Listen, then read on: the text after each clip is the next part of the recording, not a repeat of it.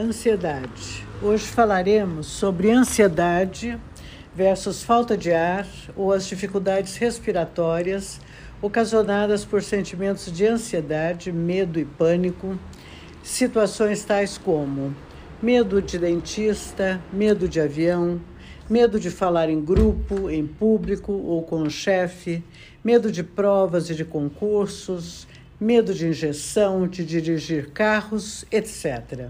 Em primeiro lugar, vamos pensar no sistema nervoso central, que se divide em dois. O sistema simpático, que produz noradrenalina, é adrenérgico e que, dependendo da intensidade do estresse, vai produzir o cortisona. E segundo o sistema parasimpático, que produz acetilcolina e ocitocina. Esse ocitocina também é chamado de hormônio do amor, da calma, da paz. Os gânglios do simpático, responsável pela fuga e pelo estresse, ficam na parte superior do tórax, bem no alto, perto do pescoço e da clavícula. Já os gânglios do parasimpático ficam bem embaixo, no baixo ventre, bem próximo aos genitais e assoalho pélvico. Quando estamos sob o comando do sistema simpático, isto é, em estresse ou fuga, Diante de uma situação de tensão e desconforto pela qual ficamos tensos, em estado de alerta para prontamente termos uma reação mais agressiva ou uma fuga, a respiração e as batidas cardíacas, mais sudorese e outras respostas orgânicas se alteram de imediato. Portanto, quando você sente medo, pânico e ansiedade, imediatamente você para de respirar, você tranca o assoalho pélvico tensiona os glúteos e fecha o botão lá. Por isso que no ditado popular se diz que fulano não tem fundilhos para enfrentar esta ou aquela situação, podendo inclusive paralisar diante do medo. O seu cérebro então entra em pane, achando que você vai morrer, afinal, o oxigênio não está entrando. Porque na respiração adrenérgica da ansiedade, inspiração e expiração, falta o ar. Porque diante do estresse, afando na correria e na pressa, acabamos inalando mais oxigênio do que exalamos. Consequentemente, na troca da qualidade do ar, ficamos com gás carbônico preso nos pulmões e, como não somos plantas, não há espaço para entrar oxigênio. Portanto, tentamos abrir a boca em forma de canto lírico numa tentativa em vão de corrigir a dificuldade de respirar. Não conseguimos, porque não entra oxigênio suficiente. Assim sendo, temos que fazer o contrário com a boca, em forma de assobio, exalando o ar devendo ir soprando, esticando a expiração vagarosamente até o ponto zero, como se fôssemos espremer os alvéolos, retirando todo o gás carbônico deles. E aí, com espaço no pulmão, poderemos voltar à respiração natural. Então, sempre que você estiver frente a uma situação de medo ou de pavor, pânico, para se recuperar e produzir a ocitocina do anti-estresse e da calmaria, lembre-se de primeiro respirar no baixo ventre, como os iogues, como os bebês e como os cachorrinhos, quando estão dormindo e ficam com aquela barriguinha bem soltinha. E, em conjunto à respiração, solte as nádegas, relaxe os glúteos, que então você enfrentará e sentirá o medo sim, mas não entrará em pânico. A ansiedade se apresenta quando o aparelho mental não está cumprindo saudavelmente sua função, que é a de sofrer o sofrimento das experiências da vigília, ou seja, o sujeito não sustenta em seu psiquismo a capacidade de sofrer a dor e as frustrações.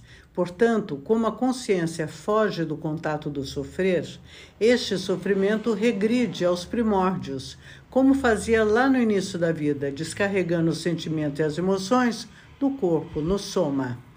O excesso a mais do quantum de pulsão que deveria ser processada pelo aparelho mental, que por não cumprir seu papel é então deslocado através de maneirismos movimentos repetitivos involuntários que agem no corpo, tais como o bater constante das pernas ou dos dedos, ou cutucando a pele, ou roendo as unhas, ou puxando pequenas madeixas de cabelo, numa tentativa inglória de descarga motora, criando então um estado sintomático da ansiedade.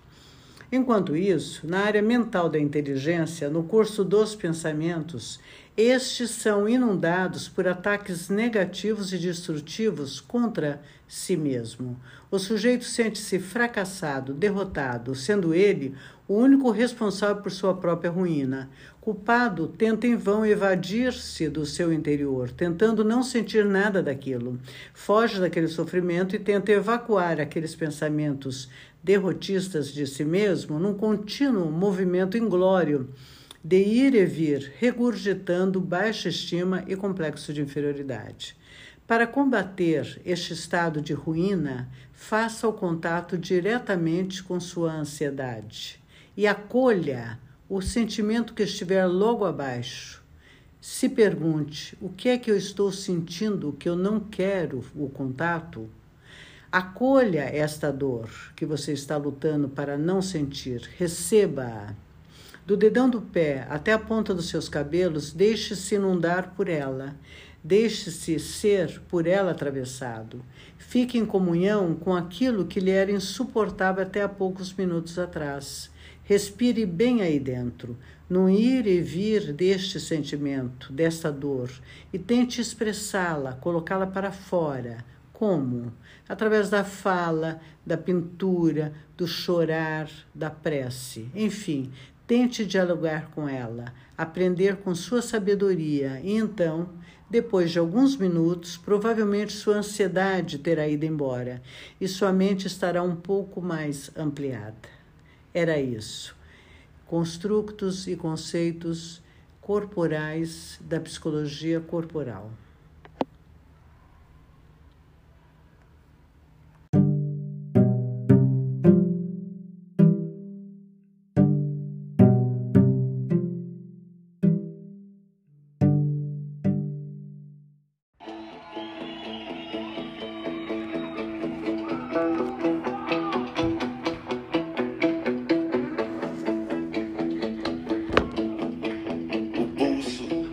Pulsa.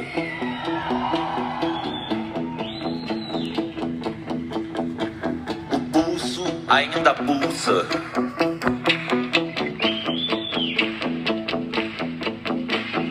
Peste bubônica, câncer, pneumonia, raiva, rubéola, tuberculose, anemia, rancor, cisticircose, cachumba, difteria, encefalite, faringite, gripe, leucemia e o pulso ainda pulsa.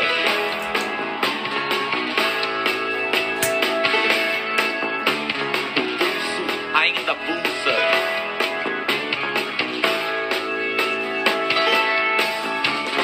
Hepatite, escarlatina, estupidez, paralisia, toxoplasmose, sarampo, esquizofrenia, úlcera, trombose, coqueluche, hipocondria,